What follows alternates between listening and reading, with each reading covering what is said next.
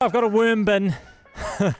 That's how I try to compost my stuff. It just makes sense, I think, for a few reasons, actually. Number one, uh, yeah, yeah, yeah, it's good for the earth. We all know that. Um, number two, I really don't like putting organic waste in the rubbish bin. And I think part of the reason for that is because it smells, but part of the reason for that is because the new bin liners, you know, the compostable bin liners, if you put anything remotely organic in them, they seem to disintegrate faster than they would otherwise, you know? So then your bin liner gets a big hole in it and the rubbish goes through to the bin and then you've got a real fiasco on your hands. Anyway, that's the reason that I um that I have my worm bin at home. But it turns out um, there's, there's a good reason a whole lot more of us should be composting. About 50% of household waste is organic. Um, earlier this year, you might remember the government put forward a proposal to introduce curbside organic waste collection around the country. But there's no reason we shouldn't be turning that organic waste into something valuable. Kate Hall is here with details this morning. Kia ora, Kate. Morena, good morning, Jack. Yeah, it's um, it's funny, isn't it? I, I did not realise that as much as fifty percent of household waste is organic. That's quite significant. Yeah, that's a lot. Hey, I think for everyone who are, you know, embarking on plastic-free July or trying to reduce their waste, um, to tackle 50% of it with, you know, just one waste stream uh, is a huge, yeah, you know, a huge first step and Why- quite why- low-hanging fruit. Why, why do you reckon it is so much? There's, I mean, there's a lot of carrot peels. Yeah, well, if you think about your meal, you know, if you think about Yeah. breakfast, lunch, dinner, uh, a whole lot of that stuff, especially if you're, you know, cooking it from scratch, it is, you know, carrot peels. I mean, that 50% also includes some green waste that you may have from, you know, plant cuttings or, Yep. you know, trimming trimming your home. Uh, yeah, but most things, right, you're left with something something um, smelly or some part of, uh, yeah, a carrot, an apple. Uh. I personally actually, even though I do compost, I'm quite a compost enthusiast. I've got about five different types in my home, but I do also try to use up all of the vegetable as well. So I don't actually um, peel my carrots. I enjoy the skins. I even I do weird things like eat all of the furry kiwi fruit. Oh, I quite like a Um, furry kiwi fruit. but yeah. oh good. I'm glad yeah, yeah, that. yeah. I like the the, the, the contrast and textures. I find to be Yes. interesting. Yeah. Yeah. Um, same. but hang on, five. You got five different types of compost. Yes, yeah. What? So, so I'll, I'll run you through them. Yeah, okay. um, so I have a worm farm, just like you do. Yeah. Uh, and my probably my worm farm is the, is the outdoor one, so it's um, potentially a little bigger to the usual apartment ones. Oh, Uh, my, mine's out. How many's yours? Mine's three tiered. Oh, oh, mine's only two tiered at the moment. Oh moment. wow. Okay. Oh, hang on. Growing I, I think it's I think it's three tiered. I don't know. I, yeah. Yeah. I think three tiered. Yeah, and it's got a little tap down the bottom that you get the worm juice from. Yes. Yeah. Yeah, so good. Plants love that. Yeah. Yeah. Yeah, so I've got that. I also have an in-ground worm farm. So I have three veggie garden beds, and it's essentially just uh, a bucket Right. that has holes in the side, and it's inside my vegetable garden. So it's dug in so that worms can come in, get some food. I can put my scraps in there, and then Ah. go out, and actually I can see quite a good difference in the. You know, it's nutrient-rich soil around Yeah, the right. worms have been because they do some good work. Oh, okay. Cool. Yeah. so worm farm, in-ground worm farm. I have a Bokashi bin, which again is just like uh, a bucket inside another bucket, and that bucket that's on the inside has holes in it, and that's Right. where we put all of our um, meat scraps or lots of citrus. You'll know having a worm um, farm that worms don't love lots of citrus, onion No. peels, things like that. So we put all of our all those sorts of things in the Bokashi before we then turn it through into our main Ah. compost bin. Right. Okay. Yep. Um, so that's that. I also compost my dog's poo. I, I know that's a, um, a step that some people, you know, it's, it's a it's a whole nother process. Yeah, that's a big process. Yeah, what Yeah. dare I ask? I mean, that's hopefully not as acidic as some of those other things. But where? How do you? How do you do that? No, so there's two different methods. I'm trying another one at the moment. Yeah.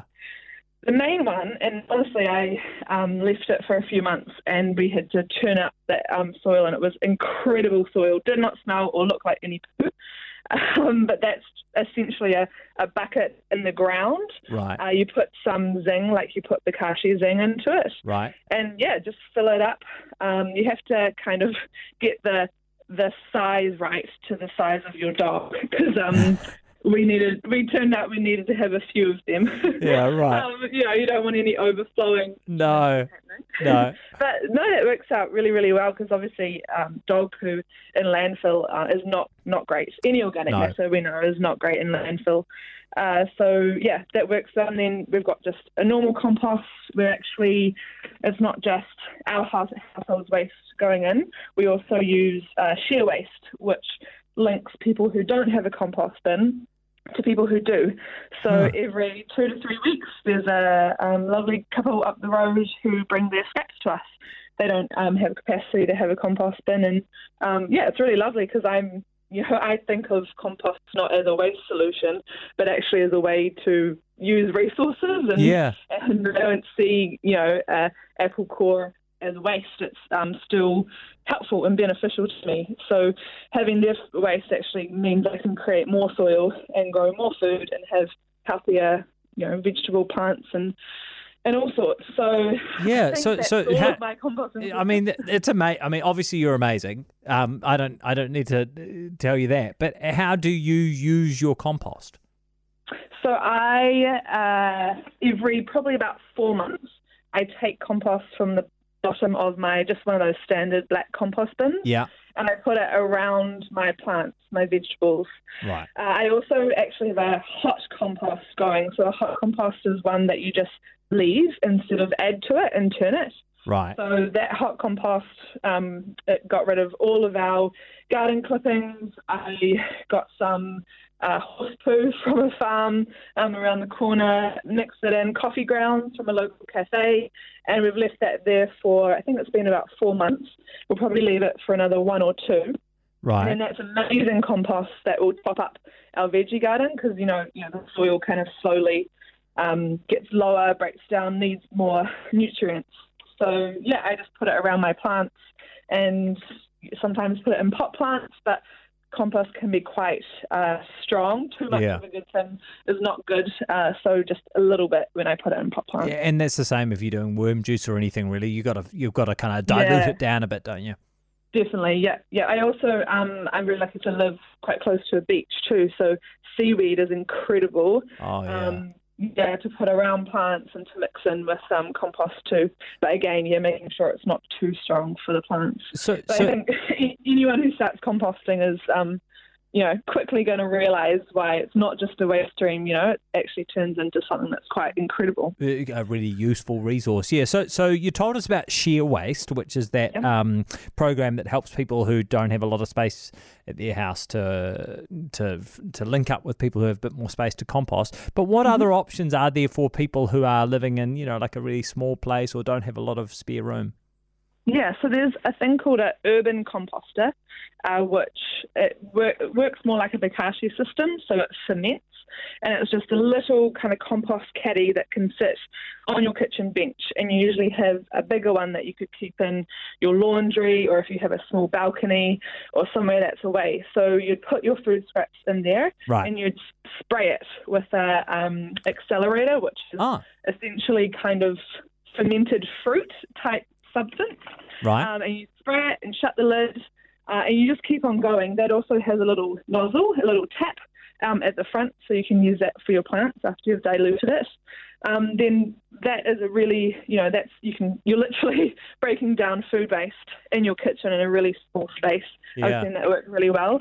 Obviously, that that organic matter has to go somewhere at some point. Yeah. right. So you then empty that into the bigger one, and you know perhaps every three to four months you visit family who may have you know need for soil, or um, you could even find someone on share waste, uh, you know, who needs that soil that you've created. Uh, but I've seen that work really, really well. And if you do it correctly, you shut the lid after every use. You spray it. Uh, I promise it won't smell or, Yeah, or, you know, cause yeah. a situation that your friends don't want to come over because you got a smelly compost situation.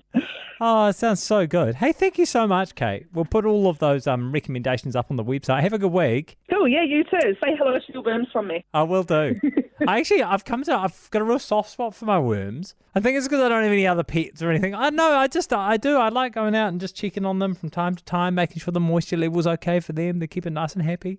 It's great having a little worm, little worm farm on the deck.